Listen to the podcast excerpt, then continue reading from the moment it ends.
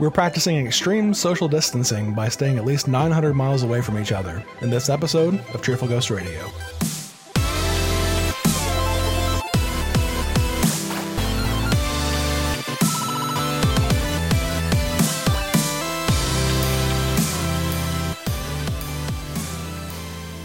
Cheerful Ghost Radio is a podcast from the Cheerful Ghost community about interesting stuff in gaming and other various bits of nerdery. Hey everyone, I'm Travis and I'm joined by Tim. And John Dodson. And we're taking a break from the absolute hellstorm that 2020 has been so far to bring you a new episode of Cheerful Ghost Radio. The next ch- console generation is nearly upon us, so we're reigniting the console wars to decide whether the PS5 or Xbox Series X will be the better console. And our decision will be final, and we expect you all to follow what we decide. As we do every month, though, we're going to talk about what we've been playing and watching recently. But before we get into that, uh, we wanted to address the big viral elephant in the room. So, John, how have you been coping with the COVID 19 outbreak up in Portland? Um, thank you, Travis. So I think it's important that we realize that real life happens alongside uh, Cheerful Ghost Radio. So I'm really happy that we're talking about this. Um, well, you know, so a little bit of background about myself. So according to my resume, I have 15 years of experience working as a developer. Um, so that means I like, you know, sit on my butt all day and a tippy type on the keyboard and I make computers do things. Okay, that's that's that's very technical. I don't want to explain it any more than that. But uh, and also as a fun note, I'm also going to be 40 this year. So so if that sounds like a lot of time to work, um, it's because it is, and I am I'm I'm very old now. So with that, for the last eight years, I've worked remotely as a developer or a development manager, depending on where I was or what team I was on and stuff. And so I wanted to continue to work remotely, and I want to keep doing that. And so about a month ago, um, well, the job I had before that was remote as well, but I actually landed my a dream job at Salesforce working on the Trailhead team. So for me, I've wanted to work on the Trailhead team for a couple years now. It's basically um, a platform to learn Salesforce and learn a ton of things, but it's gamified, and I really liked that aspect of it. Um, plus, continue, continuing with continuing education is actually really great. So, um, so for me, being home a bit has been my thing for the last eight years. You know, I've been working from home remotely for the last eight years. So, with that, my wife and I realized we also never really dreamed of being stay at home parents, but we have to right now, which has come with quite a bit of an adjustment, I would say. So, um, just so you know, um, right now, if you're if you're listening to this episode in the far future and you don't have any concept of coronavirus or something, firstly, like, huh, how's that a thing? But um, we're all home basically right now. The government's quarantining us because they want to slow the curve and stop hospitals from being overwhelmed um, with everyone there, which will absolutely decimate our healthcare system if that happens uh, and cause quite a bit of loss of life actually. So we're all home right now. So so I think for for my wife and I, the adjustment for us has been okay. Well, now we have to care for a three year old, going to be four year old in a couple months um, all day long. And that's not something that we had to do. You know, you've got these modern amenities like daycare, preschool, and they're incredible, and regular school for your kids. And I know, and parents love this stuff because they can get a bit of a break from their kids. Well, we have less of that now. Um, one of the things, so again, like I said, that's been taking some adjustment. Talk a little bit about how we're doing that a little bit later. But Salesforce is also really flexible uh, right now because you know they've got like 50,000 employees. And so they're trying to be flexible because again you got a lot of parents home right now. So how are you going to do a job right? And, and I know a lot of people working from home right now are trying to figure out the same thing. How do I do my job from home when three kids want to throw things at my face at the same time? Like that is not an easy question to answer right? So again, Salesforce is pretty flexible right now. So how this basically works is my wife watches him a lot during the day that we break out in terms of schedule. So we have to basically schedule out the entire day, hour by hour, uh, or else we'll go crazy and he'll go crazy. And so I am handling teaching him science um, uh, throughout the day, and so he's learning about animals and plants and animals that you know and animals need food they need shelter they need all this and it's actually really fun teaching him science and he really enjoys it and also about plants and stuff like that Um, and that was that's been really great. So I think some things have been really fun. It's something I want to keep doing with him. Actually, how much I really enjoy teaching him a lot. So, so I really hope some things don't change actually, and that's it. I, I hope I keep teaching him science. I think science is really important. Sort of changed my life: science, math, engineering, and all that. Um, so, like I said, there's been a lot of changes we have in terms of schedules. So, we've got to plan our son's schedule all day, which he actually kind of likes. He is actually pretty schedule focused. So, if we're actually off schedule a bit, he's like, Dad, Dad, it's snack time. It's not time to go outside. It's snack time. So, I like that he kind of cracks the whip a little bit. That's kind of fun. So, um, yeah, I could use him like to help me out at home, like trying to remember when I need to do stuff. So, just send him over to Virginia. yeah, yeah. Well, you got to get the schedule on a wall. We have like a we have um, these little cards that we can rearrange on this little hook that we're hanging things off of. So we're hanging them all these cards off the thing, and then we just rearrange those with the daily schedule. We talk about it with him, and like I said, he he he likes to stay with that. So I feel really really lucky to work for such a great company like Salesforce, have it be remote and feel really secure in my job. So really layoffs really aren't on the table. I mean, they make like 13 billion dollars a year. We're not hurting. Our revenues deferred. And that was a really big decision that I made this year, which was I want to work for a larger company. I'm getting older. I'm tired of working for small companies. Let's work for a large company. Um, and that was probably one of the best choices I've ever made in my life because um, I, I literally was talking to my sister today and she's laid off right? Um, and that's really hard, you know, because I I don't want her to starve, you know what I mean? Uh, and we're not, you know, and and I feel really lucky with where we're at. You know, we've been married 20 years. In about 20 years time, you you develop the ability to deal with some bullshit. And this is some bullshit right now. I'll tell you what. The way the government has handled this, uh, I ain't no fan. I am not a fan of Trump normally, and and he is even gone lower, in my opinion, because I'm of the mind that leaders are accountable for their actions, and his actions are some bullshit. So, um, yeah, not not thrilled about that, but we're able to handle quite a lot as a couple after about 20 years, and so I think that's been really helpful. I'm not saying every day's perfect, but um, dealing with this new normal has been really hard. And, and and again, I think we have it better than some. So um, I feel pretty happy with where we're at. But it is it has not been easy. And um, I don't mean to get too dark here in Cheerful Ghost Radio. This is actually a pretty fun podcast, but but I can't I can't lie. You know, we're in we're in a bullshit time right now. I don't think anybody can argue with that, honestly. Tim, how about you? How are things for you right now? Well, um, I'm fortunate enough as well that I have a job that's capable of working from home. Now, on a regular schedule, we, you know, we have an office set up. I work in the insurance industry, and so, you know, I work at a uh, at an agency, and you know, Monday through Friday, nine to five, we'd go into the office, do our stuff, whatever, you know. Most of that can be done from home. Um, we uh, had a a bit of a a thing where basically we didn't have access to the office phones, but that's more or less been taken care of. We're still going to try and largely do everything by email, but you know, we at least have some phone capabilities without having to use our personal cell phones, which no offense to any of my clients, but I ain't giving you my personal contact phone number here, you know. um, the kids, I I have 3 kids. Um, and that's actually probably been the biggest challenge is we this last week we started with the basically their distance education. All last week it was these like um, assignment packets.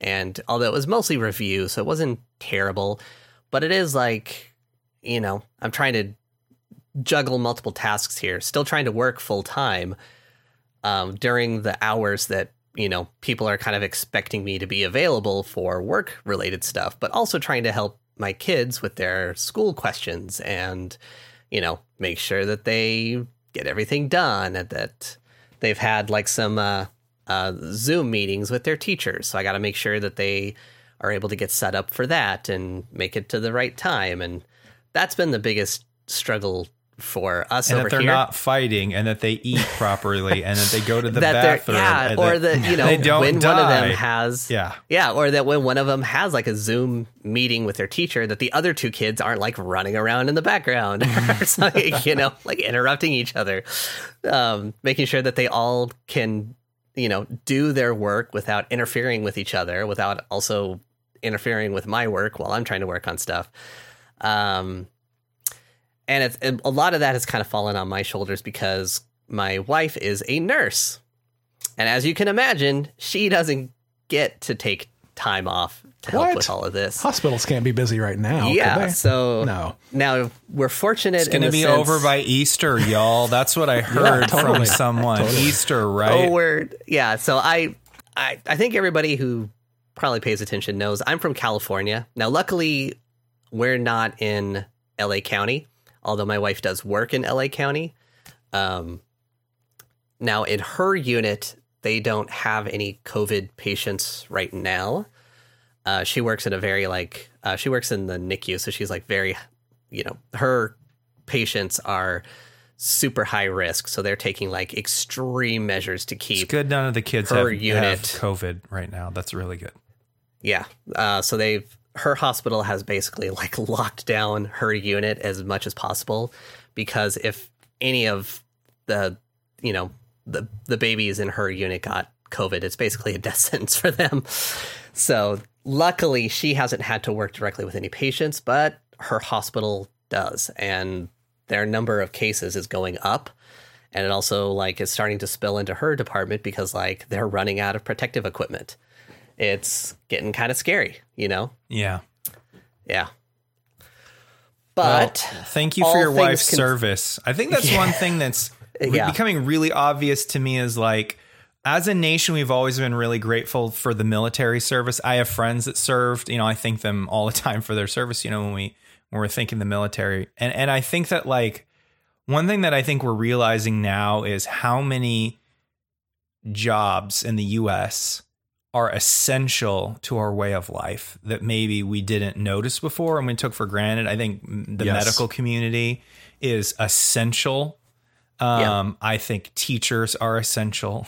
I think people that deliver packages right now are essential. I think, um, you know, the people work in the grocery store grocery store. They have to deal with every American acting like a hell spawn right now. I think Doom monsters are better, are better mannered right now um, than people going to the grocery store.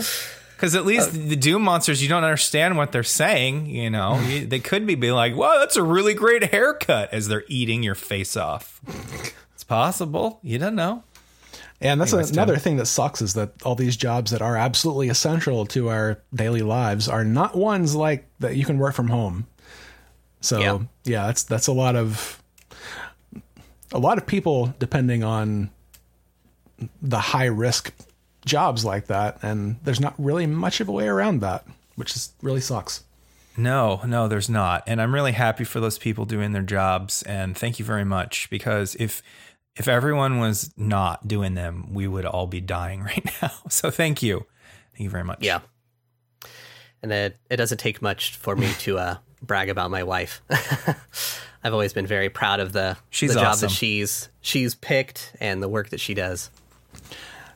Yeah, I'm uh, also a developer, so I haven't had any issue working from home. Uh, I was kind of uh, a little annoyed at some of the long response time on some things in the state here. Uh, I think since we didn't get hit really hard early, that a things kind of took a while to get going. I work for a college that is run by the state, so uh, we fall under all the official state employment guidelines and stuff like that. And I, I felt like they were dragging their feet a little bit. I still feel like they might be dragging their feet, but um, yeah, finally I was able to start working from home about a week and a half ago, and that's been pretty seamless. Um, my new coworkers, my cats, are not very great. I might have to like make a formal complaint with human resources about their lack of personal space respect. But you know, other than that, things have been going pretty well. Um, I've been. It's kind of odd that I am part of this podcast and honestly barely ever listen to podcasts, but one that I have listened to a lot recently is uh, The Office Ladies with um, Jenna Fischer and Angela Kinsey from The Office. And Katie listens to podcasts, and I've heard some of hers more often over the past couple weeks here.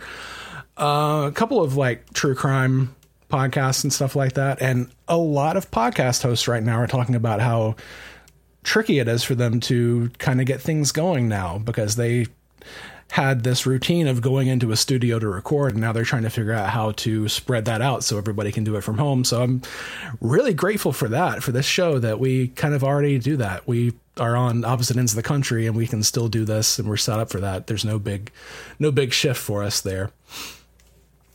But yeah, um it's mostly just insane. I spend a lot of time looking at the news and watching the spread. I have a few different websites up and like persistent Firefox tabs that I keep looking at throughout the day. Me too. To watch, Me too. I've like- got Fox News here. I got Breitbart on the other tab, and then I have um, all all CNN is fake news.com or something. Anyways, it's, it's great. I don't Or, believe you. Reddit, the Donald, my favorite places to go for new. Anyways, continue. What were you saying, Travis? Yeah, I'm sure yeah, you go there too. the like a few maps and it's been kind of impressive like what has come out of this just in terms of the ingenuity of people. Like this one guy put together this coronavirus tracker map over a weekend as a fun project to just because he couldn't work. He was having trouble finding work. So here i'll just throw this together for fun and to kind of hone my skills. And now he's getting like thousands of hits a day on this thing. And it's really helpful to keep track of where things are. Like um, I just refresh it a few times during the day, and it's kind of depressing watching those numbers jump up. Like, John, for instance, your county right now has 154 cases. And I keep checking in on you guys and places around here, and it's not getting any better anywhere. It's just kind of a whole bunch of suck. Yeah, we were one of the ori- uh, so I'm from Oregon and we were one of the initially hit states and I think it was even higher and it's even possible that I had it and friends had it here. We just didn't know because testing is um, apparently we live in a, a third world country for certain kinds of things like this, uh, unfortunately, and so we don't have that. And yeah, I I think it's worse in the United States than it appears again because we just have a lack of testing. As we get more tests, we're going to find way more cases. That those numbers are only going to jump a ton. I think we have the most in the world now. It's not typically Yeah, we do. a thing that we want to beat everyone on, but we seem to be. So.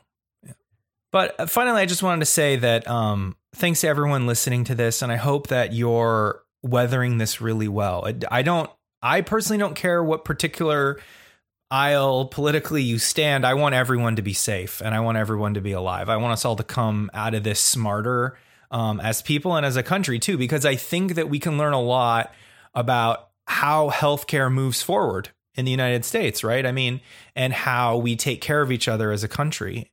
Um, you know, because I think that if we as a country said, oh, well, after this, nothing changes, I think that would be really sad to me because there's a lot of great things we can learn. And I view society like I know a lot of people view society, and that it's a bunch of people working together to make our lives better together. And so I don't know. I don't. I, I give America hope for that. Maybe some certain politicians less hope, but I, I think that most people are good, even even if we disagree on certain things. Hello, podcast friends. This is John Dotson, host of Cheerful Ghost Radio and the creator of Tale of the White Wyvern. If you listen to this show, you might be a fan of Cheerful Ghost and maybe you read the articles on our site. And I've also checked out our new text based adventure mini MMO, Tale of the White Wyvern. Cheerful Ghost is a scrappy indie community that makes awesome text games, and we'd love any support you can give us. Right now, if you head to Cheerful Ghost and hit the heart button, you have some incredible support options in that you can use to start in that you could donate a few dollars through PayPal. If you wanted to do a bit more, you can buy a Cheerful Ghost membership that gets you some great supporter perks on Cheerful Ghost, as well as unlock some member only titles and alternative cosmetic weapon, armor, and hat sets in Tale of the White Wyvern, including the coveted horse armor. On top of the ability to donate a few dollars or get a Cheerful Ghost membership, we also have a Tale of the White Wyvern merch store so you can adorn yourself with the best looking shirts and mugs from your favorite text adventure mini MMO. I love the mug and personally use it to use it today to drink some coffee, which you know might be the best way to drink coffee. Might be the best way to, to drink coffee that was ever invented. Uh, at least I think so. Hopefully you do too. So we thank you for your support and only want you to donate or become a member or buy merch if you can swing it. So don't do anything that puts you in financial trouble, friend. So thanks again, and hopefully we can keep Cheerful Ghost independent through your continued support.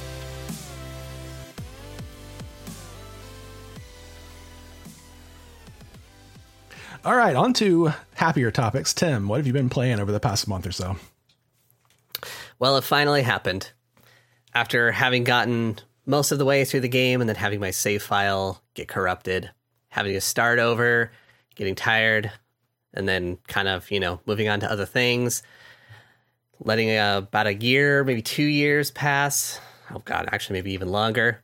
But then picking it up on the PlayStation 4, I have finally beaten Grand Theft Auto 5. Nice. Yeah. Awesome. Yeah. Yes. Yes. Such a good game. It is. So much fun. I'm glad to have finally got to the end. Uh, I chose the the third way, where well, spoiler alert here. So uh, anybody who hasn't beaten it, I'm giving you a few seconds to skip ahead. I chose the option where you did not kill either Trevor or Michael, and uh, was pretty satisfied with the with the ending there. Especially the big fight at the foundry. I thought that was really fun. That was a massive fight. Yeah. it was fun though. it was really, really fun. Uh, let's see here. Um, slowly but surely, I'm making my way through Borderlands 3. Um, I've still been playing with mostly with a friend, co op here and there, just when our schedules allow. Um, about a week, maybe two weeks back, The Division 2 was on sale for three bucks. And I'd played the first one quite a bit not the greatest game, but you know, it was for three bucks. I mean, it's it's hard to say I'm not getting my three dollars of value out of the game. It's uh, it's a fun kind of like loot shooter thing. Uh, the topic hits a little close to home, with uh, basically taking place in a pandemic, uh, where uh, you know a, a disease has laid waste to the United States. It's- How often do you have to wash your hands in the game? Uh, you don't. Okay, uh, so it's total bullshit. Wash your then. hands. It's completely not realistic. Okay, Yeah, gotcha. Check. Yeah, not at all. Do you ha- is your is the first is the first quest search for toilet paper? No, but um, the closest it gets is like made when you bullshit walk then. into your like base, you kind of have to go through like a decontamination thing. Right, right. But like you don't even like have to stop. You just walk through this like tunnel that looks like it's lit up with UV lights and there's like Oh. smoke spraying out. So Oh, okay, okay. yeah. In the But, future, uh, you don't need to wash your hands. Just magic smoke and lights. Yay! yeah. It's the Star Trek decontamination chamber. There you go. no wonder everyone's dead. They didn't follow basic rules. Yeah. Outside of that, um I've I've been hooking up uh, the PlayStation 2. I hooked up my PlayStation 3 and I've been showing the kids some of the older like PlayStation games. Um my middle kid so far has really uh liked Star Ocean. Um see, I think it's Star Ocean 2 was the one that was on the PlayStation 1. Yeah, Star Ocean 2. She's been playing that one quite a bit, and so far she seems to be liking that one. Um, they've been playing Kingdom Hearts. Um, my youngest decided he wanted to try Final Fantasy IX, and I don't think I think he's a little too young. He didn't really stick with it too long, but you know, I've made them available for them to play, and they've been trying out new stuff, which I'm pretty excited with. And that's really about it. Um, haven't had a whole lot of extra time to uh, be diving into the games here. I know a lot of other people I've been seeing, you know, been tweeting about having extra time, but between uh, trying to school three kids, work full time from home, plus just all the extra day to day stuff that, you know, you still got to do. Still got to mow the lawn. Yeah. still got to, you know, clean the house. Um, I actually say we're cleaning the house more because we have the children home more, and so they make more messes. But uh, I haven't had a lot of extra free time, so not as much gaming as I would have liked. Yeah, it seems like uh, now is probably a good chance to get your kids interested in some old classic games. Uh, it seems like you were doing that. John, you sent us a picture earlier with uh, you introducing Finley to one. So good segue for you. Go ahead, John. What have you been playing lately? Yeah. So, um, unlike Tim, I've actually been playing like a whole smattering of things, but it's mostly been either with my son, um, or it's just been in the evening when he's in bed. Again, like with Tim, you know, I mean, yeah, it's it's a whole new world now. Um, so I love retro games, obviously, right? I mean, I mean, clearly, right? So I, I, I make them, right, Travis, and I make them, right? Right, so, right. um, so I I really love the Super Nintendo Classic, and honestly, I'm bringing it back. And my son really has enjoyed playing the Super Nintendo Classic with me. Currently, his favorite game is Super Metroid. And uh, that might seem weird. Like, why out of all the games on the Super Nintendo Classic would he like that one the most? Do you guys think you might know the reason? because it's one of the most perfect games ever made. Well, yes. Okay. But I was going to ask you that question because it does seem like I don't think He I would have been into that at that age at all. so I know. So I'm playing the game, and my wife's like, "Wow, this soundtrack is really dark." I'm like, "Yeah, it's great, huh?" But okay, no, this is the reason why. Okay, so when you're three or four, your um your ability to react to things is pretty terrible. Like you fall over a lot, you skin your knee a lot. Um, he, I mean, he like hits himself all the time. You know, he's always crying because he's always falling over and stuff like that. It's normal. You know, we all did it, right? We all grew up. Well, with I still do it. Yeah. Well, you yeah, I was probably going to say you guys so grew out of that. What the hell? That's funny.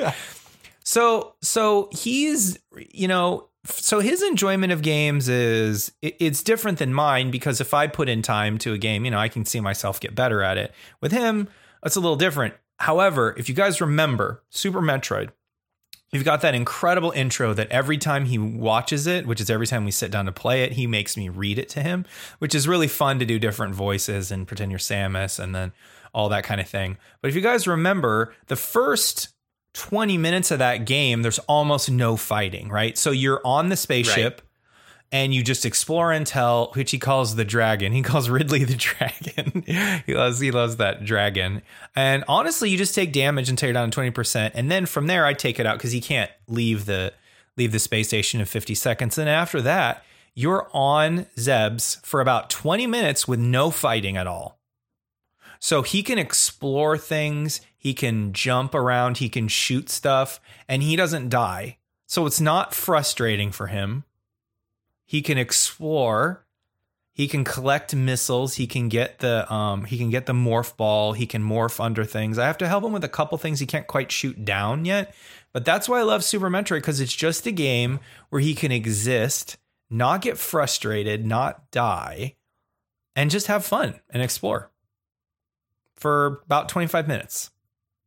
So that's why he really likes that game. And I realized, like, wow, you know, these games are not for three or four year olds. They never were, but some games can work in that context. And it's funny how I'm thinking about, you know, when we play games and the context that he has, like Super Mario World, he isn't good at it. He dies a lot.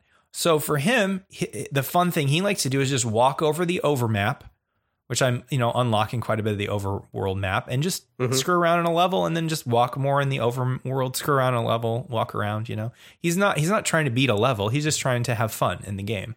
Also Mega Man X. So we're playing Mega Man X, right? And he thinks it's hilarious to dr- jump in a pit and die. I'm like, well, you're supposed to jump over. He can totally jump over. He totally knows how to do that. He's fine at it. He just doesn't want to. He wants to die and blow up. He thinks that's awesome to blow up. Or we're playing F Zero. His favorite thing to do in F Zero is to hug the rail and explode. He loves it.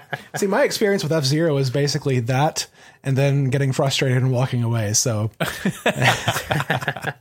fun. That game that game is is pretty hard. I love it. I love playing it. So we also start an Earthbound game. I'm not really sure he's interested as me in me playing it, but I will read it to him and we'll talk about what we want to do. Like, you know, we need to go in the store and buy the. Is it okay if we buy these armor? You know, he's like, okay, and we named the mm-hmm. characters. Like he's Fin. My son's name is Finley, so he's in the game. Mime in the game. I put my wife's name in the game. We put our dog, our new puppy, in the game. So, uh, whose name's Ruby, by the way. Her name is Ruby, so she's in the game.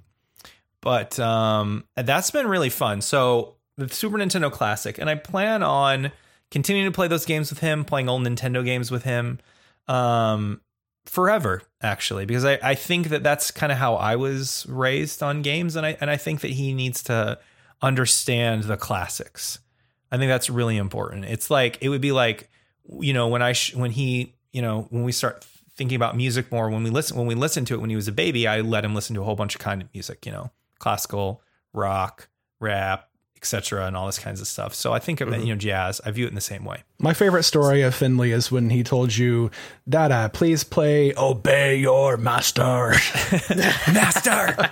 Daddy yeah he what he what he says is daddy can you play master? Master and I'm like yes they can play that song that's how he asked for it Getting him started right. Yeah, yeah, he loves that song. He loves it. Uh, it's a great song, a great album, by the way. So, in terms of other games I've been playing by myself, again, this is going to be a smattering, but Ultimate NES Remix for the 3DS, I wrote about it on Cheerful Ghost. It's real fun.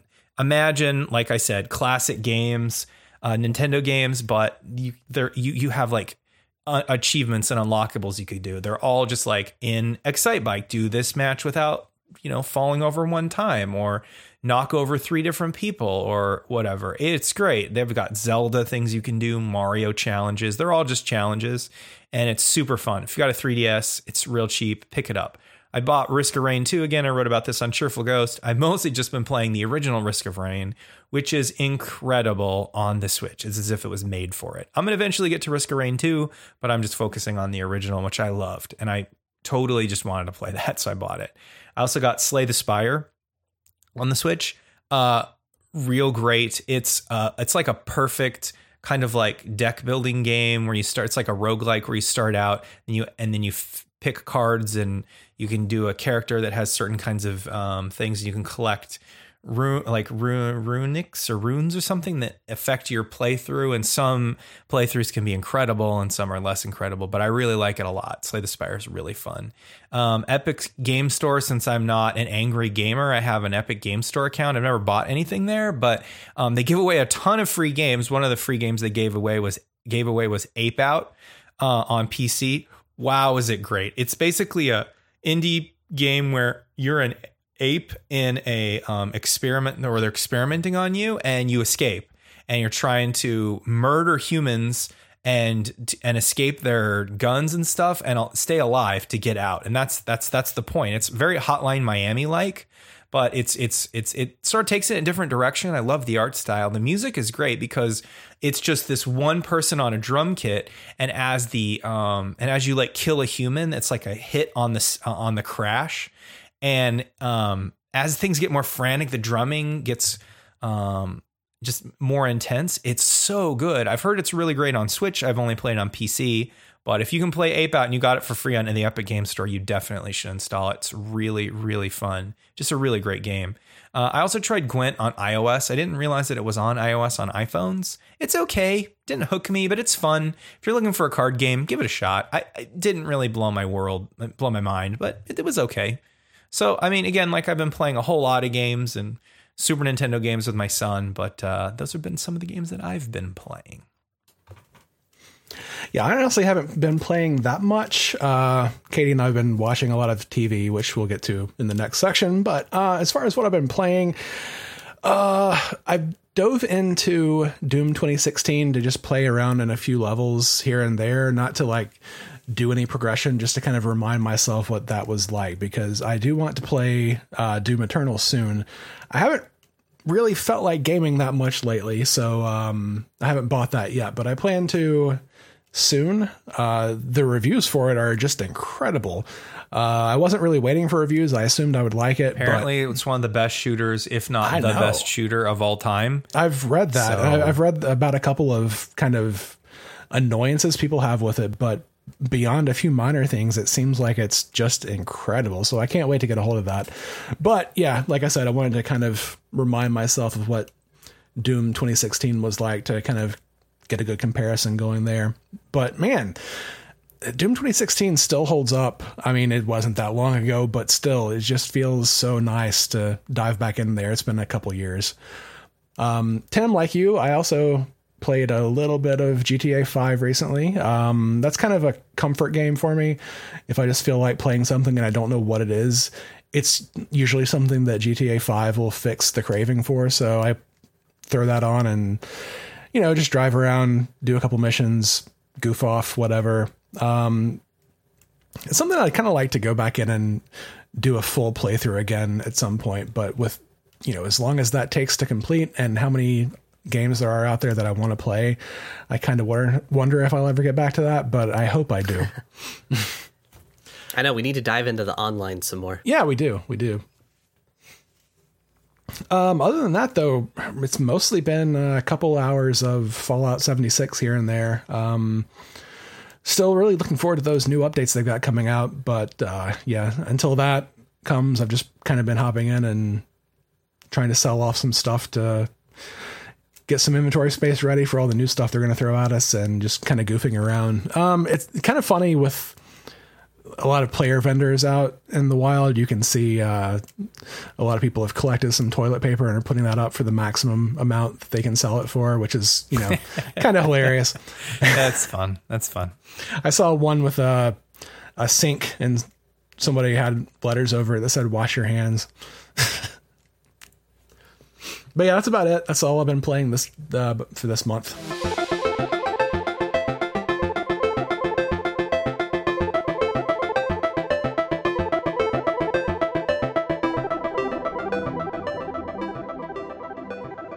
So, John, what have you been watching over the past month?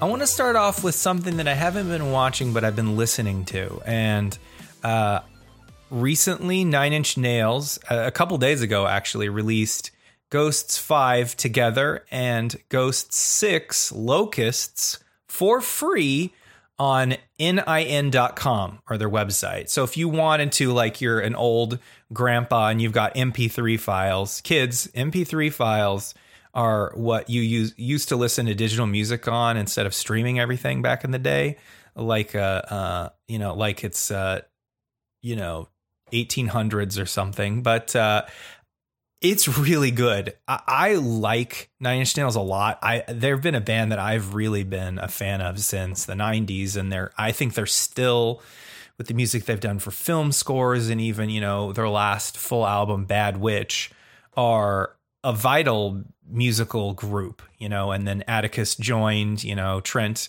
a couple years ago full time in the band. I mean, he's always he'd been making music with him since I believe with Teeth, but uh, became a part of the band, and um, I think their music again is just as vital now as it was then. In you, you take Ghosts Five together and Ghosts Six Locusts, which are album this these two albums are written for the time that we're in right now. Like they spent time in the studio to say, let's do um, um, instrumental songs that you know the together album which categorizes a bit more optimistic and feelings of get of being with people that you love that support you. And then locusts which is you know less positive uh, about kind of how the world feels right now you know during during this pandemic. And i think they nailed it it's not a very accessible album. I want I want to be really clear. This isn't this isn't Star Wars, you know, music or whatever. It it's really experimental. I I love that about it. You know, you listen to a song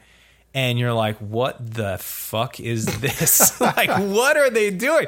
Like, I know one song where it's it's just like the whistling is weird, and it's or this one thing, and I'm like, I don't even know what instrument that is. I I, I can't even I don't even know what they're doing, and it's so cool. But some of it's so tense, some of it's so um so sublime, and it's free, you know. And I love adding that to my collection. You know, it was a good day when I saw that. Um, I think oddly this these two albums would make a lot of sense in vinyl if you just wanted to play an album and listen to it because they're they're that kind of music. I mean they're they're it, they have this really non uh, this really sort of analog quality although most a lot of it's digital for sure what they're doing but in that it's it's it's kind of like it sounds kind of like torn up in a way you know um, Nine Inch Nails does a lot of that where they'll just take this sound and then they'll degrade it and just kind of sounds like really analog or ripped up and it's it's really great. So I want to start off with that. So if you go to nin.com, you can download that album, both albums for free right now. Uh, Ghosts 5 Together and Ghosts 6 Locusts. Uh, Travis, have you listened to these yet? I have. Uh, I thought I, I, to be fair, I wasn't paying close attention to them. I feel like it requires more attention than what I was giving it. But what I heard, I enjoyed. Um, you mentioned that you thought they would be great for vinyl, and I was looking for that. Have they mentioned anything about a physical release? Nope, no. It seems like they wanted to get them out sooner, yeah. and that so they don't have that. The last Ghosts one through four they they actually had the ability to order. You could get the first Ghosts one for free, and then you could order like, and I ordered. This is back in the day, but yeah. I ordered you know the CDs that had the DVD where you could get the music and stuff. So I imagine that'll all come later. I hope it does. Um, because Trent and Atticus mostly now just release digital music or vinyl. They don't mm-hmm. do CDs anymore, which is unfortunate because Travis and I are kind of again, we're your grandpa and we like CDs. so, um, but I've been, I, you know, I, have got a record player, so I've been doing that too. So, um, so another um, album, uh, so another, so into sort of video, what I've been watching video, I want to talk about this Netflix trash called Love is Blind. It's um, a reality TV show where the premise is we're going to put all these people in an area and they need to meet each other by just talking. They can't see each other. And they have and then the goal is to find someone to eventually marry. So you have to decide in a week or something with just talking to people who you want to marry. And it's it it's like the perfect kind of reality TV garbage in the same way that eating a bag of Oreos is amazing. It's just that it's going to send you straight to hell and it's way too many calories and it tastes really good and you're going to die of a heart attack, but it's so awesome. And it's like no one wants to watch you eat a bag of Oreos because it's sad, but you love watching people eat a bag of Oreos. That's what Love is Blind is like because it's so much drama it's so it's so bad. Just people being terrible, some people being terrible, some people are actually really great. And I would say the couple that they focus on um, is is really sweet. But there are some people in this when it's like, wow, burn it down, burn it down, you know, where it's like, wow, it's like those fish that walked out of the water to become man later in evolution. They just, if the fish saw this show, they would kill themselves. Um, because they didn't want that to happen in life, you know, this show. But um, if if you're interested in um, sort of eating a bag of Oreo cookies, um, Love is Blind. It's on Netflix. It's real popular. I know why. I'm not watching season two. Um, so you you know, I mentioned a little while ago that I was rewatching Stranger Things, and I mentioned that I was rewatching Stranger Things too, and I was about halfway through. So I finished it. And Travis, you had a question where you're like, "Hey, did that X Men episode hold up?" Well, I'm here to say that it wasn't as bad as I remember uh, because I thought it was fine. I thought it was fine, but I didn't watch it all. I just skipped about half of it, but it was fine. Like it, it wasn't like I just, I just realized that the thing about the X Men episode is that you have a much more interesting show going on, and then she goes and does something less interesting. Yeah. That's I think that's my biggest critique. Like you already have like you, you stop with the demodogs rolling you know, for them. And and everyone's there and you've got Samwise Gamgee and everything, you know, and then and they're all in the you know, in, in that one place and, and the, the demodogs are coming, and then you cut to a less interesting side story. I, I think that's the biggest critique of it that I have. But Stranger Things 2 is great. I I think I, I think our critique when if I remember when we reviewed it was that it was really rough seeing Will Byers screaming again. it is. It yeah. is. Uh, by season three, they fixed that. He he's not screaming uh, the whole time. Not the whole uh, time, uh, at least. yeah, exactly, exactly. Um, so I also finished season eight of Mystery Science Theater 3000. This show continues to be a joy. My favorite show of all time. It's so good. Um, it, it's a really good one. I mean, this season you got um, uh, Kevin who joined, um, and I, I think that uh, or Bill Corbett rather, and I think as as Tom Servo, and and you can see that it's just peak Mike season eight, and uh, it ends on a really strong episode, and I can't wait to get into season nine. It was great. Uh, these seasons take me uh, about a year to finish because they're about an hour and a half per show. And there's like 30 in a season. So, um, but it was great, really good. We also watched on Netflix Bad Moms Christmas. Okay, guys, let me let me think. Bad Moms Christmas isn't a terrible movie. I wouldn't say that it's great, but it's fun and it's shocking. Um, I will say that they use male strippers in this show in a way that I think is kind of interesting. Um, it's not the worst, and some of the humor is so juvenile and I would say even just legitimately bad. But if you're looking for a fun movie that will absolutely take you out of pandemic brain, Bad Moms Christmas is so weird that it'll just you just won't remember that you're dealing with the worst human crisis of uh, modern times. So, uh, Bad Moms Christmas, it'll make you rem- think that you're not in a pandemic circus anymore. And finally, um, I watched the Eastrail 177, which is the Unbreakable trilogy. So after I picked up Glass on 4K, I rewatched them all.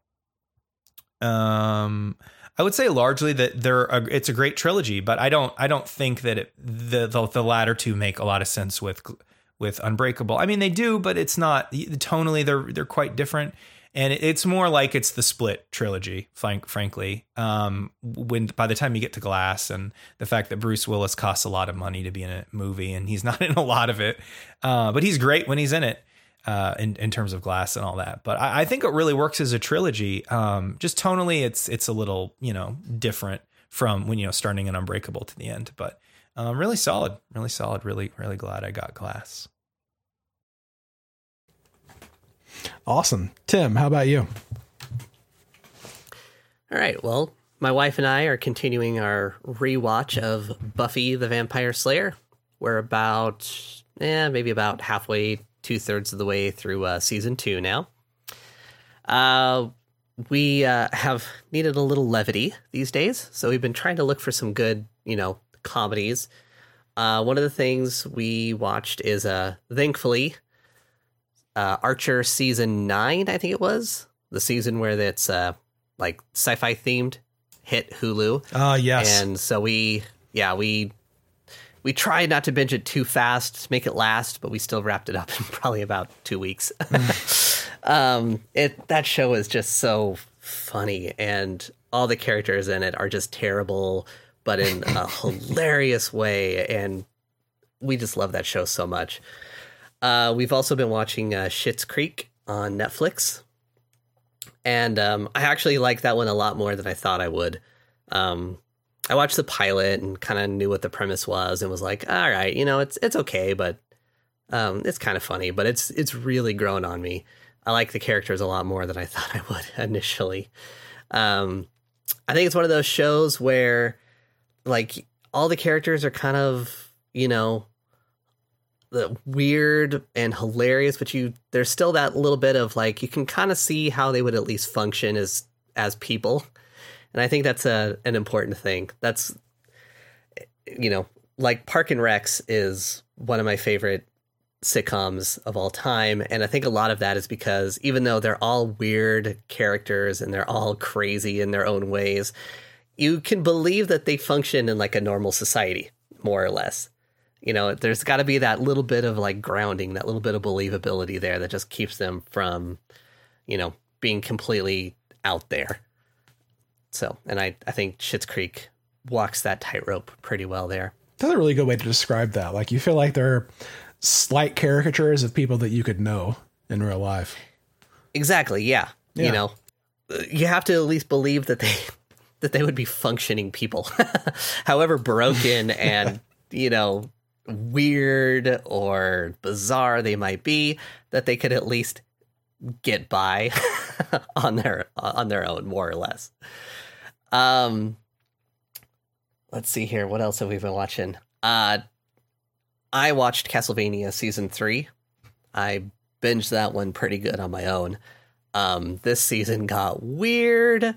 I don't want to say too much about it because I know we were kind of talking about possibly doing weirder than the last one because season two is pretty weird. It was. Oh, this one gets pretty weird in too, terms yeah. of people like hurting themselves and you this, know Dracula yeah. hates himself and wants to die and Yeah, nope. They turned the weird factor up on this season, but I can't liked wait. it. Wow.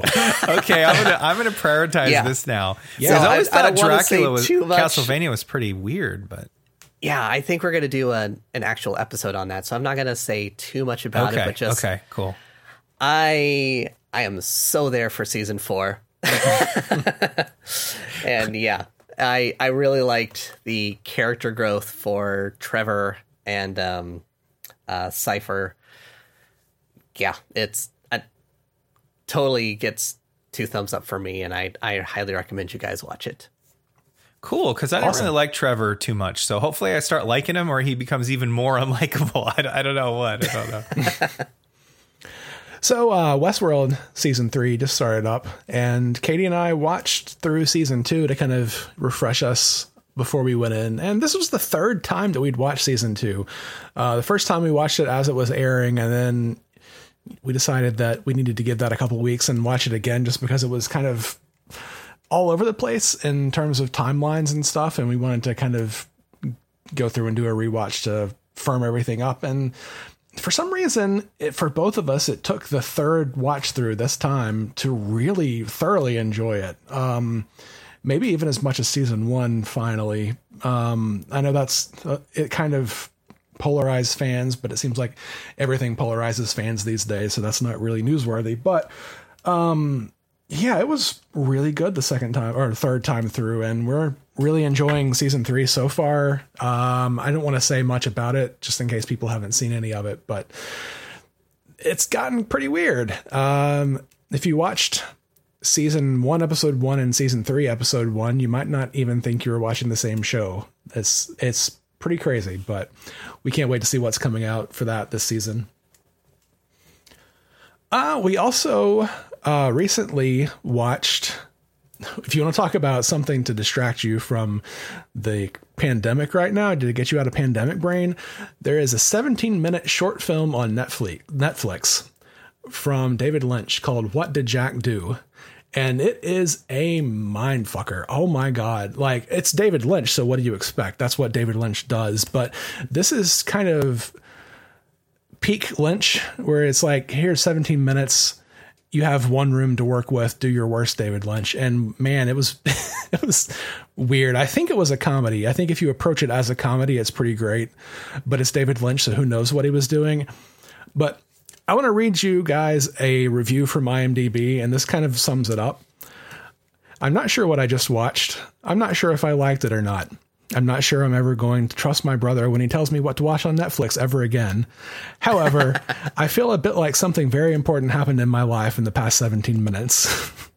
and that's from Alice Pepperpot on IMDb, and that's that's pretty much what you'd expect from that. It's um it's the standard crazy ass David Lynch, but it was pretty funny and in parts it kind of felt like he let loose a Markov chain AI on it to write the script itself because some stuff just doesn't make sense. But it's 17 minutes and it's on Netflix. You guys should check it out and let me know if you feel like you were taking an LSD trip at the time.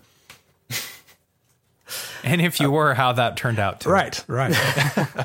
Okay, now I got to check this out. Oh, it's great. You're, you're talking about like a 17 minute short film that's just kind of like, what the hell's going on? It reminded me that there was actually one other thing oh, yeah, go ahead. that me and my wife watched recently. Now, this is something that I've actually watched before because it's it's quite old. It's you know been around for a couple of years, and you can find it on YouTube for free. You know, but there was a series of short films that um, I forget the actor's name, uh, but he he played Ben Wyatt on Parks and Rec. Adam So- Scott.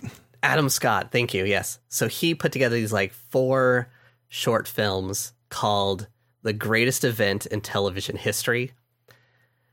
And I don't want to give away too much about it, but they are absurd and they are hilarious. Um, just like check them out on YouTube. They're free. Each one's about like, you know, 17, 20 minutes long, somewhere around there. He brings in, you know, a whole bunch of other like stars and like former cast members that you'll recognize from his other projects. And they, you know, I have no idea how much of it is ad libbed and how much is scripted, but you, it, the care and work that they put into something that is just utterly insane is incredible and I highly recommend it. I showed my wife these because again, we were looking for something that's kind of funny. I know she's a fan of Adam Scott, and so we we watched all four of them in one night because they're just they're weird, but they're funny. And yeah, if you if you want a good distraction, you could watch all four in an evening, or you can space them out if you want when you need that little like absurd humor hit to to get you through a hard a hard moment. nice. I'm adding that to the list for sure. So yeah, uh, also John, I have a question for you about Star Trek Picard. Did you keep watching that, and did it get No. better for you? Yeah, it got better because I stopped. Fair enough. No, I I haven't. Um, and I I never. And it's interesting because I stopped after we talked about it, and I listened to just reviews of it, and nothing anyone said gave me reason to come back to watch it. Uh, should I, Travis? You've seen all of it, right? Should I have. finish it? I agreed with you that it was didn't feel like a Star Trek show. Like the the lack of Starfleet presence there, it was just a very different kind of feel for a show. But I do feel like in the last few episodes that changed a bit. Um last last four episodes, I guess, when ah, I don't know. I felt like they ta took a long time to get to the point they were trying to make, and then they didn't have enough time with it once they got there. But overall, I don't I don't uh, feel bad about watching 10 episodes of that and I would watch it all again. Uh, I thought it was pretty good. Uh, I, it wasn't perfect. It had its pacing issues, but um, yeah, yeah, I thought it was really good. Uh, the, the last few episodes got really good, I thought, but I feel like reading reviews of it, I'm kind of an outlier because it doesn't seem like many people like it, but I'm not sure.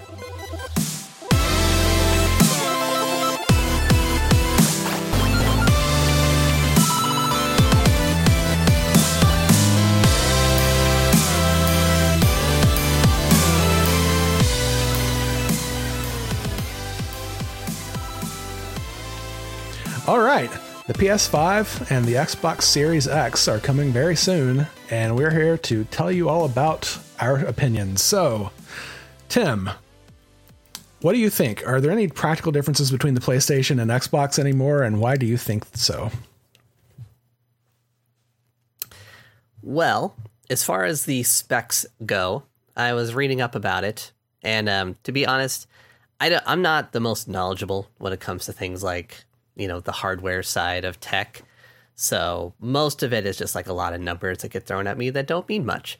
But from what I can tell, it looks like they're both going to be very similar. I mean, they're both running AMD processors. Uh, they're both running solid state drives they're both going to be able to do ray tracing, which is, you know, that's going to be like a big step up for, uh, you know, for graphics and things like that. They're both going to be able to do 8K. um, as far as specs go, it, you, you know, I, I guess the Xbox Series X is going to have a little bit more horsepower, but it also looks like it's also going to suck a lot more power. The PS5 is going to be a little bit more energy efficient um, run a little bit cooler. But I don't really see a lot of difference in far, you know, in terms of hardware muscle between the two. So I don't know. It doesn't seem like specs are going to be a big issue this time. Yeah. John, how about you? So I, I mostly agree with what Tim said. I mean, I, I don't think that there is a huge difference between the two anymore, but I think that it definitely seems like if you're not considering IO throughput, which is a thing, you know, uh, that the PlayStation seems to do better on that. It seems like the Xbox actually is in in the lead, and I think I think the Xbox is in the lead in a few ways that actually matter to me more. Um, so if you think about it, like the PlayStation Five, um, I've heard reports that um and you can see this confirmed actually by them too but like the, the playstation 5 was actually gpu wise and cpu wise actually clocked a lot less. Like their graphics and stuff, like they weren't clocking in at 10 teraflops. Like they say they're 10 teraflops now, but it was actually clocking in more like eight. So for Sony to catch up after Microsoft was like, check this out, they are kind of overclocking things a bit more, which which is fine. But what that means, practically speaking, is that Microsoft's Xbox Series X is the the way that it is. It's that box shape because what they decided to do was say cooling is going to be a first class consideration. We don't want this to sound like it's a jet engine every time you have it on. So we're going to have it be just like a cooling tower and it'll be a little bit different than the console contour that you're used to to get that. Well, I'm not sure what PlayStation 5 is. But my guess is it's going to be like all the other PlayStations and be a jet engine. So I think for me, like, I I would like they something loud, yeah. Yeah, oh my God, my PlayStation 3 was so loud. Like it was distracting when I would watch movies and they would get low, you know? Uh, I don't know about the PlayStation 4. I, I never had one. But um, but I think if you look at all the things that matter to me, I think the Xbox Series X looks better, right? So it's got um, a larger hard drive. It's actually like one terabyte SSD. Uh, mm-hmm. The PlayStation 5 is 825. And that's actually really important because if you think about how big games are now, Oh, right? Oh, absolutely. That really matters. That's like two games, right? Three games. That's really important. That's a huge for the difference. next generation. That could be one game. could be, could be, could be. Yeah. But that's that's that's, that's really still an extra right? game that you can keep on there. Exactly, exactly right. So so I think you know, and I think the really big and another thing that really matters to me, and again, maybe for most people they don't because they're used to just buying all new everything again, is the Xbox Series X is going to be compatible with Xbox One controllers. It's going to be compatible with Xbox One all games. It's going to be compatible with Xbox 360 games and Xbox original games like the Xbox One is. And I think this is where Xbox takes the lead in a way that matters to me more than anything because it seems like Sony like if you look at what they're saying, the backwards compatibility isn't all PlayStation 4 games at launch. It's just some of them and they maybe they'll add all of them later, but mm-hmm. it's not it's not a day one thing for them. Um, and that's sad to me. I, I really would like Sony to care about this um, more, and they don't seem to, which is kind of sad. But but well, I, I, don't I know mostly, about that. I think that they, if you look at where the Xbox went, uh, they built theirs up kind of slowly over time too. It's just that they Yep. They have a big jump on it because they've been used to doing that so much already. So they can just kind of launch with this insane catalog right now. And Sony might need a little bit more time to get all that built up. I mean, I I agree exactly what you're saying, but I think it, it it it's still true what I said, right? I mean, I think Microsoft cares about this more and they put more time into it, and it's something that Sony hasn't, and and I think it's a problem um, for me, but I I don't think it's a problem for most gamers again because I think they're used to tossing like not tossing out all their games, although they probably do when they get a new console to a certain extent. Which which a little yay. part of me dies thinking about that.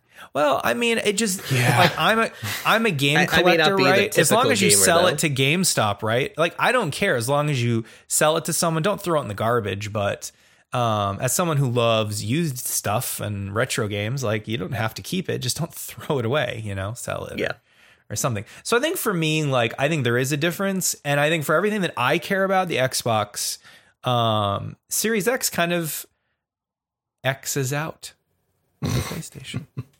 Oh. Yeah, no, I, I think the reverse compatibility is a big deal. Um, the report that I was reading said that the PS5 will be uh, compatible with most PlayStation 4 games. Now, most versus some. You know, well, we'll see what that actually looks like when the console comes out here. I'm glad that they're at least trying to make it reverse compatible. That's one thing that really sucked about the Agreed. PlayStation uh, PlayStation 4 is that it's not compatible with any of the previous generations, and that blows. My PlayStation, I didn't get one of the PlayStation 3s that was compatible with PlayStation 2. Um, but I can at least play PlayStation 1 games on it. And that's a big deal. And you know, right now I've got my PlayStation 2 hooked up. I've got my PlayStation 3 hooked up. I've got my PlayStation 4 hooked up so that I can play all the PlayStation games. it would be really, really awesome to only have to have like one, unit to play everything. And the fact that, you know, Microsoft is making reverse compatibility a huge concern, that you're going to be able to play, you know, some of your Xbox games as well as the 360 and Xbox One games on the Series X. That's in, that's incredible, man. Like I've I've pretty much stuck with Sony through all the different console generations, just more because I'm familiar with Sony, um, and their exclusives just slightly were better, you know, based on my personal gaming preferences. But like the way Microsoft is treating this, it kind of makes me wish I'd stuck it out with the Xbox and followed them through so that all my games could have been played on one system. Like that's yeah, I I really commend Microsoft for that. I think that's going to be a big selling point with a lot of gamers is that they can keep their library and just move up to the next generation. I, I don't mean to dump on Sony. This is not me dumping on Sony. Yeah. I loved my PlayStation 3 until it broke. I mean, I got one of my friends gave me his old one, so I have one still. I loved it. I think it's about as perfect a console as you can get. It had Blu-ray, DVD upscaling. It was amazing. So this is not me. I, I can't speak to the PlayStation 4 because again, it didn't have backwards compatibility. I was out.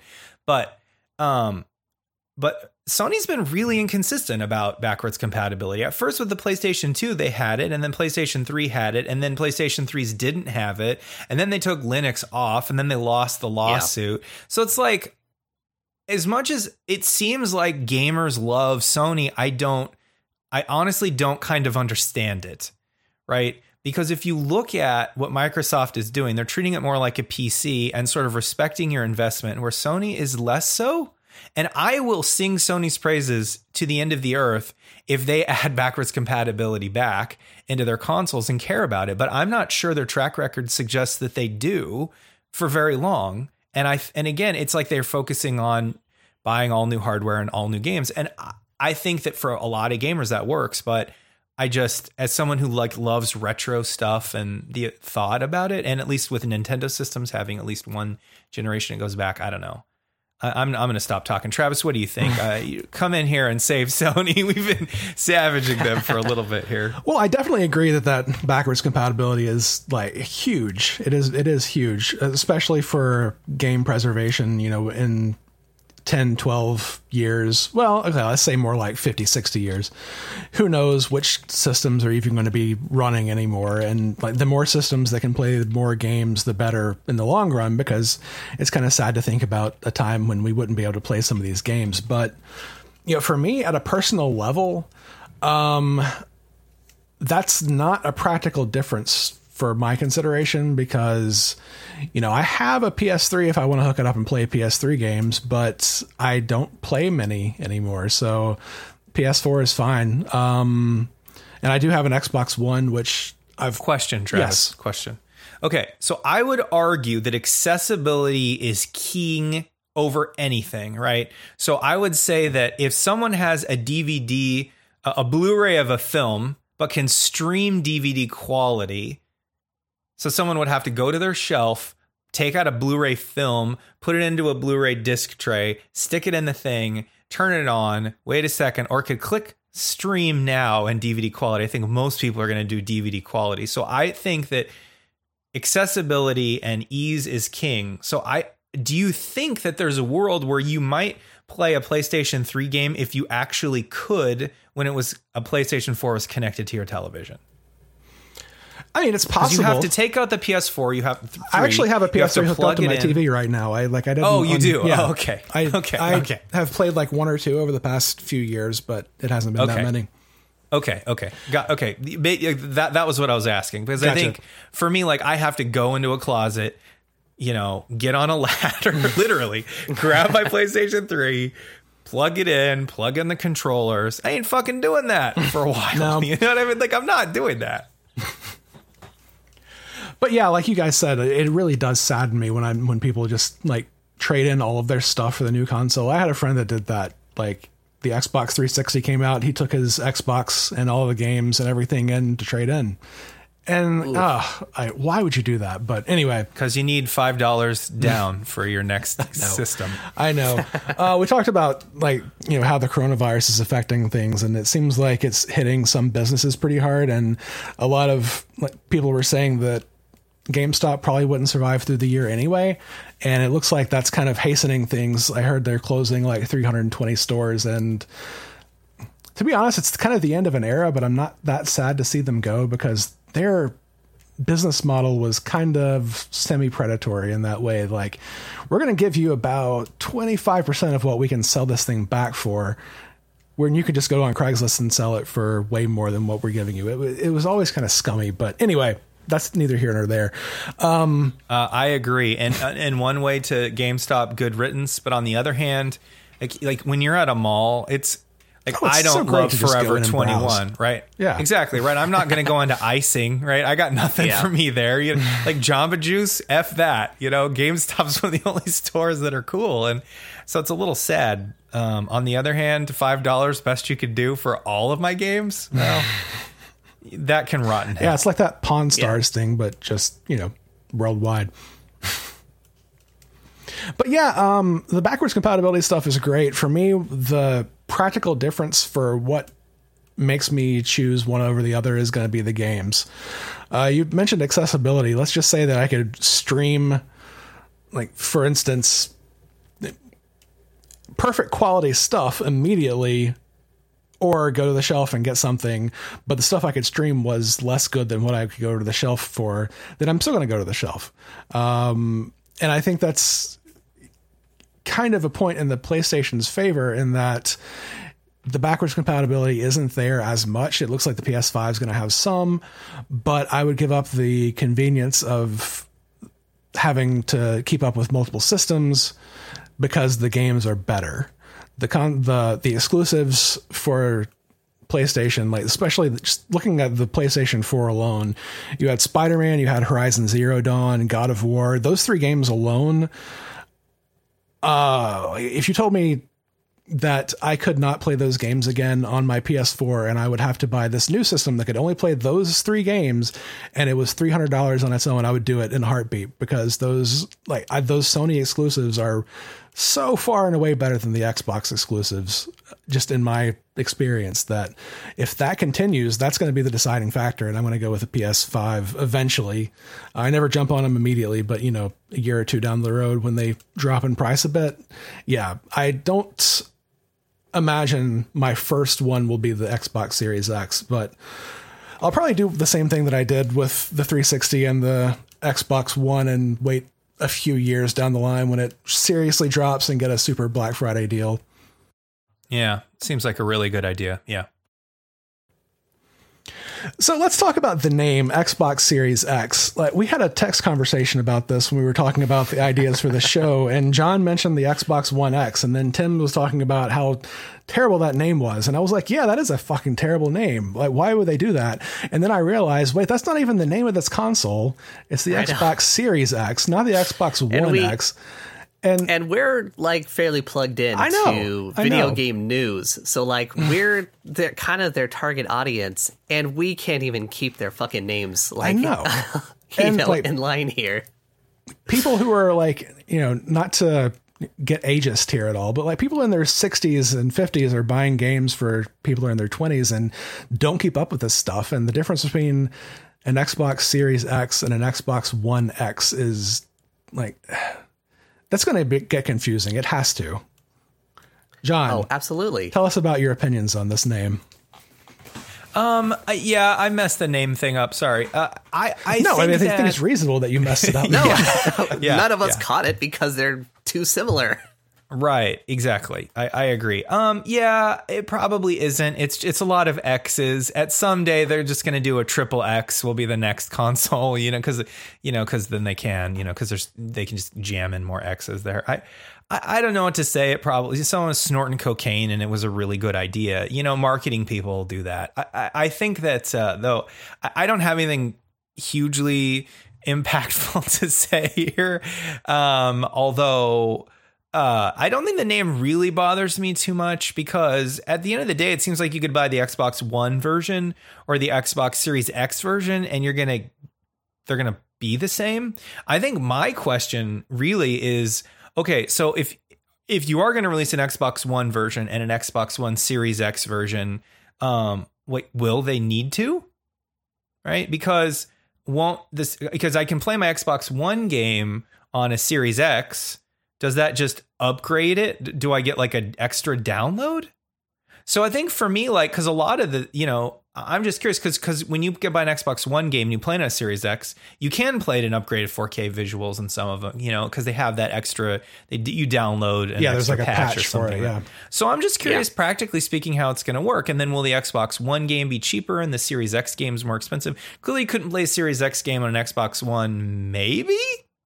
Or maybe they just it's it's all an Xbox One game and they just you just get a patch for the stuff. So so I'm just more interested in how they're going to handle that. And also another thing is Microsoft said that they're going to have like the streamer version of the Series X. So you're going to have the hardware beefy version, you know, that they're talking about the tower, you know, and then they're going to have a streaming only version, which I'm really interested to see what that's going to be, right? Um, you, you don't want to buy a game, you don't want to download it, you don't need super heavy hardware. Well, how, how much is that going to? Is that like 99 bucks for that? Is that like a Steam link?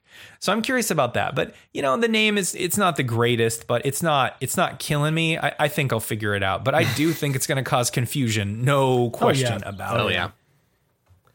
It's like the Wii and the Wii U all over again. Did nobody learn that lesson? Yeah. Yep. Yeah, yeah. Some kid's gonna be like, "We got you a Series X for Christmas," and we're like, "Yeah, Grandma, you're the greatest grandma ever." He's like opening the present, an Xbox, Xbox All Digital Edition for Xbox One. That's that's not that's not that's not it, Grandma. Oh, I thought it was. It was ninety nine dollars. Oh, Grandma. So that's gonna happen. That's happening. So, what do you guys think will be the next killer feature in the next wave of consoles? Tim, how about you? Well, I mean, I think the ray tracing is going to be pretty big. It Yeah. the demos that I've seen about it just look incredible. I mean, they even did it in Minecraft, and it made Minecraft look really great. Yeah, like That- the the big demo that, that game's not- Nvidia yeah. has is um, exactly. Quake Two, and oh my god, that game looks amazing and, and with ray tracing, and it's like a what 1999 game, 1998, something like that. Yeah. I'm very interested to see how the PlayStation 5 um, audio is going to be because they're really pushing that like 3D sound kind of thing where the games can track like up to 100 different sound um, origins. And then if you're wearing like a headset capable of playing it back, you, you can like hear what direction things are coming from. You know, it's like the next level of surround sound who knows how that's going to work out in practice, you know? And it could be that it requires expensive headsets that nobody's going to want to spend the money on just to have something sound slightly better. I don't know, but it I look forward to giving it a shot. Uh, John kind of touched on streaming a little bit. So I was uh, when I was reading over some different news, getting ready for this episode. I read that Microsoft and Sony are collaborating on streaming technology for games because they want to make sure that they can compete with uh, like Google Stadia Yeah. and the other, you know, uh, companies that might be looking to enter the game streaming market. So that's kind of interesting. I I think streaming could be a really big deal with gaming, but again, we'll see. John, So the things that I care about, I'm not really sure everyone cares about. So let me talk about the killer feature for me first. And that is 4K Blu-ray on both consoles. Sony took a nap, you know, in the lab and on the PlayStation 4, I don't think they should have. I think they should have pushed 4K They Blu-ray, but they didn't. Yeah. Um, like no one cares anyways, but because everyone's streaming everything, but no one cares. Like I think Travis, Tim, and I are the only people in the world that care about physical media anymore. It seems to be dying, but I'm glad that that's going to be a thing that that that everyone's going to have, and I and I think for me, like that's important. I don't have a 4K player. I was looking at buying an Xbox One S or something like that to. Uh, get one, and now I'm I, I- I'll probably Because be again, we an can't even keep the name straight, and we're the target audience. Right, right. Um, so so that'll be really cool. Eh, But I think the really killer feature that I don't think anyone can deny is that these consoles are going to be SSD based, right? So um, I am I have been a PC game a PC game player for a while. So for me, SSDs or even hard drives aren't that slow, really. I mean, PC hard drives are not too slow. Console hard drives, my God, they're so, I don't know what it is. They just got this, even the 5400 Yeah, I think they throw the RPM drive. 5400s in there or something. Yeah, and they even slower than that, or so I don't know. It's like they got a mouse with a hand crank in there. It's so bad sometimes. um, the console loads are just this is the worst. They're the worst. Um, and when you're used to something like your phone, uh, the consoles seem like archaic nonsense. So I'm really happy that SSDs are going to become the norm now. Now it's going to make expansions getting hard drive expansions really really expensive i don't think people are going to understand that because for instance you can't you can't get a usb spinning drive usb 3.1 and you can't use that to backpack. You could use it to copy your games onto store them but not to play games off of. Microsoft won't let you because if you did that the game would slow down and it would hurt your experience. You'd be like oh xbox one sorry sorry xbox series x is slow. So if you want to play a new game, you're going to have to put it on their um, SSD storage or their proprietary SSD storage that they're going to have um, because it, they want to be fast enough. Now, I guess if you're playing an older 360 game, you can backpack that to a slower drive or whatever. And that price difference is going to cause some people to, especially even for the PlayStation 4, you want to get expansion for that. Those are going to be expensive. I don't think people are maybe expecting that. Um, SSD storage is cheaper than it was but it's not it's not you know right now you can just go to the store and buy any USB 3 drive get a ridiculous amount of storage for real cheap. That is not the case for SSD now. So um, one upside to that real fast game load times. One downside good luck upgrading. It gonna be a bit so. Now, as you've said that, one of the things I was reading earlier when, again, researching for this episode is that the Xbox Series X, God, I hate that name still. Um, one of the things they have is they're going to have a proprietary um, Yeah, yeah, I like mentioned that, card yeah. that, you Yep. can slot into the back to Yes. expand the uh, Right. the the system storage. Now, I'm not a big fan of anything that says proprietary in it because that usually Yeah. means excessively expensive Very much so, yeah. but at least that's an option. Again, So we'll. Sony's going with something that's a little bit more of an open standard, yet they're so new, there's not a lot out there right now. So you're not going to find a lot that are going to be as fast as they're saying they should be. And Microsoft went with a proprietary thing because of the form factor and ease of putting it in as opposed to this open thing that's less accessible and you could like shock because you literally have the hard drive chips uh, on some of the stuff you buy are just available there you know what i mean so microsoft would want like a more modular approach that i would argue is actually pretty good if you don't want to think about the fact that you could short this thing out and you just want to plug it in and go right um, yeah, there's something to be said about ease of use. uh, exactly, or just you know how people are going to interact with this thing. I like that Sony went with the open thing, but I, I- I'm not really sure which one is better or worse yet. We we don't know, but uh, either way, they're both going to be kind of expensive. And Microsoft, i you know, if it's a proprietary thing, hopefully they license it out. I didn't read that it was being bound by any licensing considerations, but it probably will be. Probably. So yeah, um, I think that streaming might be the killer feature. It might not be. It could kind of go either way. Um, I've been kind of occasionally keeping up with the Stadia news, and I haven't seen a lot of people who are very happy with it. It seems like the there's a lot of bottlenecks, and most people who are just kind of on the line of like they have good enough internet service according to Google, but just barely are still experiencing a lot of problems. So I'm kind of wondering if that Sony and Microsoft partnership is going to come up with something better. I'm I'm really interested to see where that goes and how their kind of ownership model is going to be because it's kind of weird when you're purchasing something that is going to reside on somebody else's servers, and if they ever decide to shut those servers down, it's gone. I'm very very iffy about that. Like with something like Steam, you're buying it and you can download it, and if Steam ever goes away, you can still you know back up your own copies or whatever.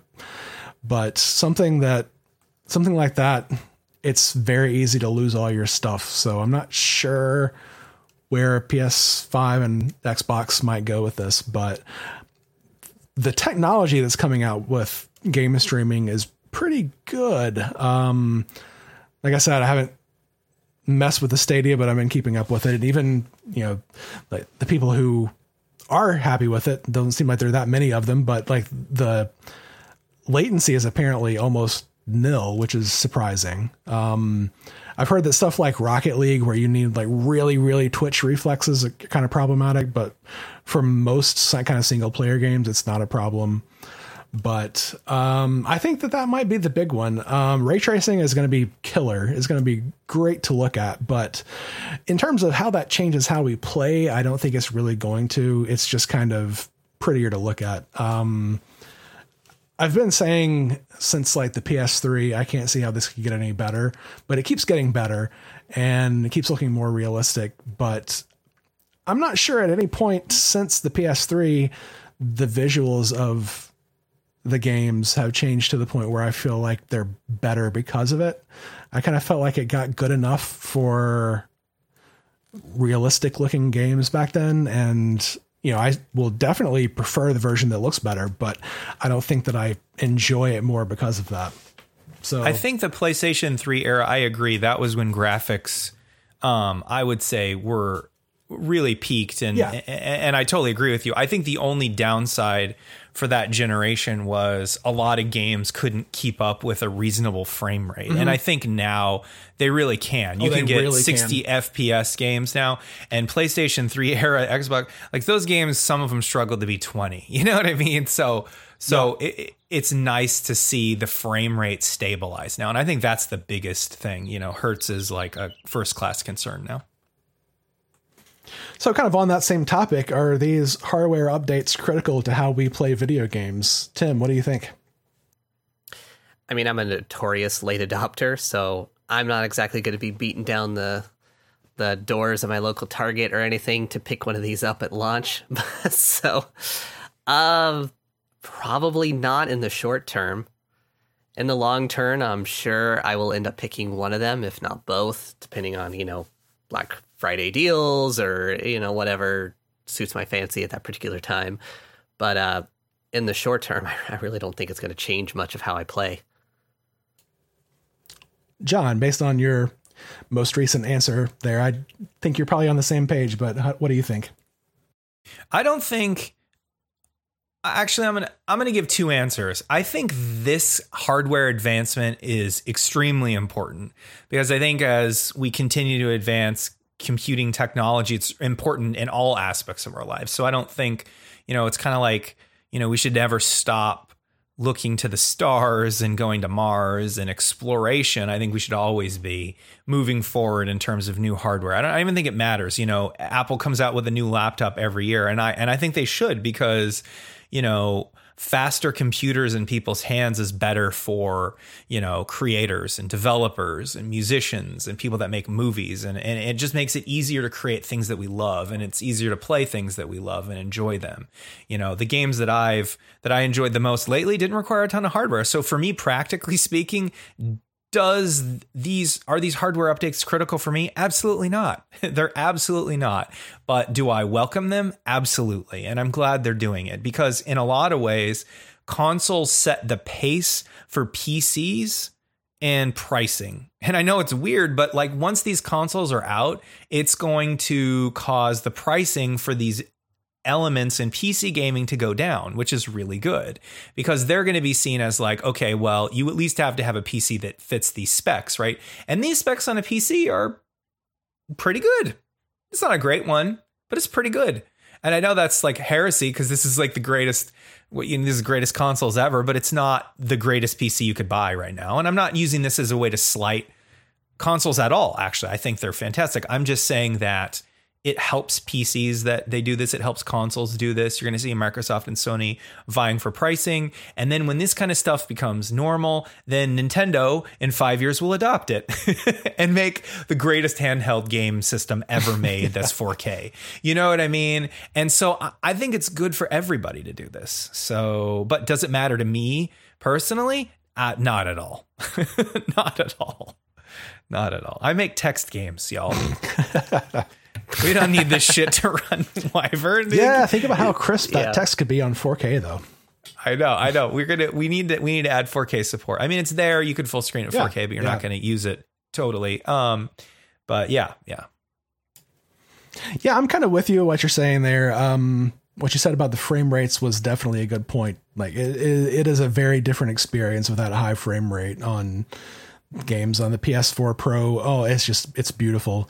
Um, I think that in terms of how I play video games, the only thing that is going to be important to me is which games I won't be able to play unless I buy the new system because they're going to be exclusives for whatever comes out. And I have said many times I'm not a fan of exclusivity. I think more gamers playing it on the way they want to play it is better. But I totally get from a business perspective why Sony would want to hold on to God of War and not let anybody else do it. But it still sucks to kind of have to decide whether you want to wait a few years to play this new game that you're excited about or jump on it. But uh, in terms of practicality for me, that's about the only thing.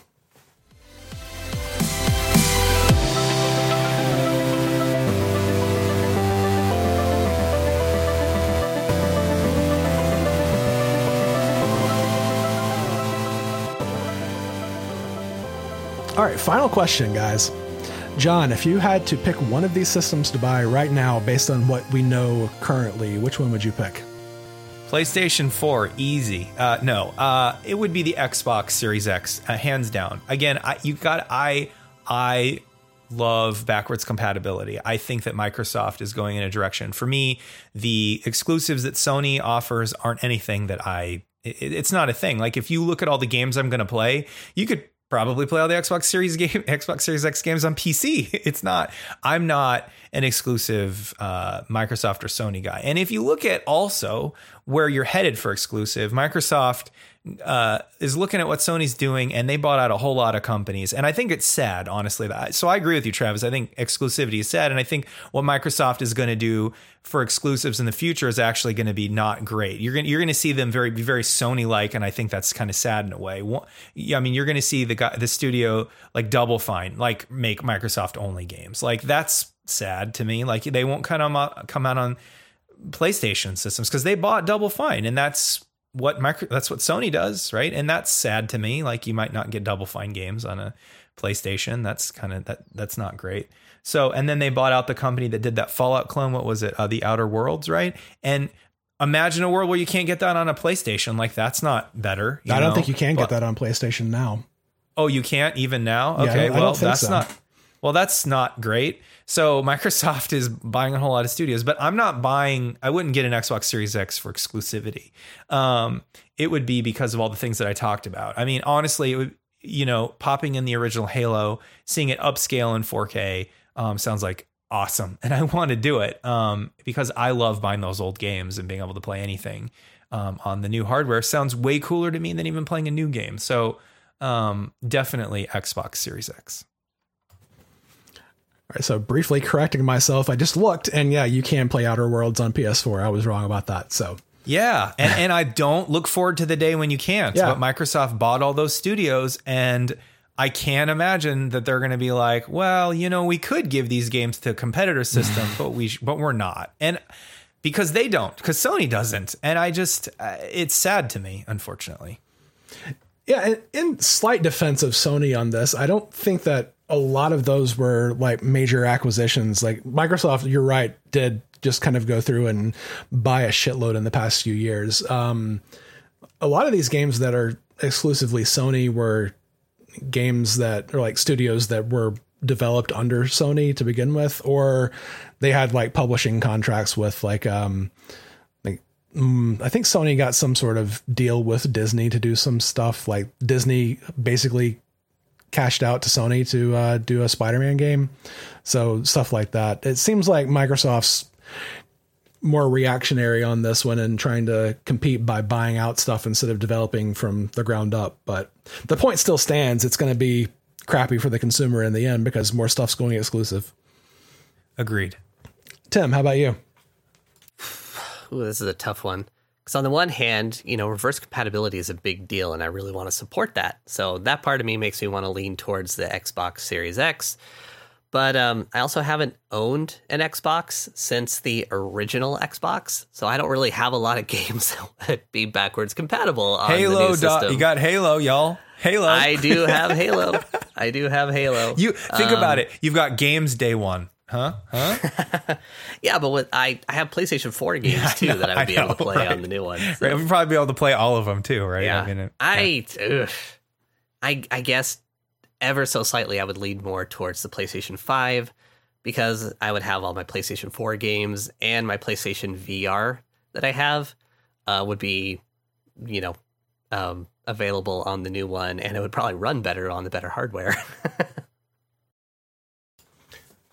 That is something that I hadn't even considered for myself. And yeah, the PSVR, if I hadn't seen, I, I guess you've seen that they are supporting that, like the same headset and I, it says, yeah, it said it'll be it'll support the P Okay. all the PSVR um, games and hardware that, Oh, that's out right well, now. that's huge Yeah, right there. that I is mean, huge. That, That- that's really that's a really big deal right Yeah. there. Okay, right. Even without that, I think my answer would be PS5 just because of what games I know are going to be exclusive for them. Um, like I mentioned, like, like the there God of yeah, War game there is will coming be a out. Spider-Man Right, 2. right, exactly. there will be another God of War. There will be another Spider Man, and those are games I know for a fact I will play at some point. So, yeah, that's probably where I would throw my hat. But I am looking forward to what the Xbox One X, no, Xbox Series X is doing.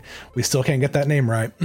And terrible name. Looking forward to seeing it, but I think my first one of this generation will be the PS5.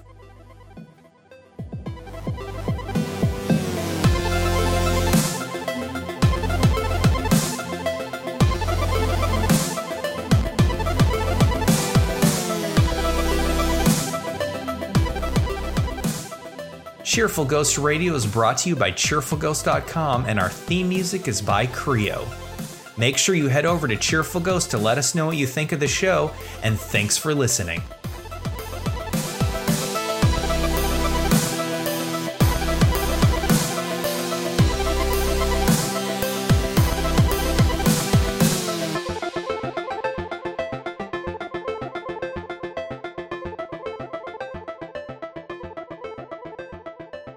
Grandfather didn't die face down in the muck so I could wash my hands for 20 seconds. you know, All right, that's the end stinger right there.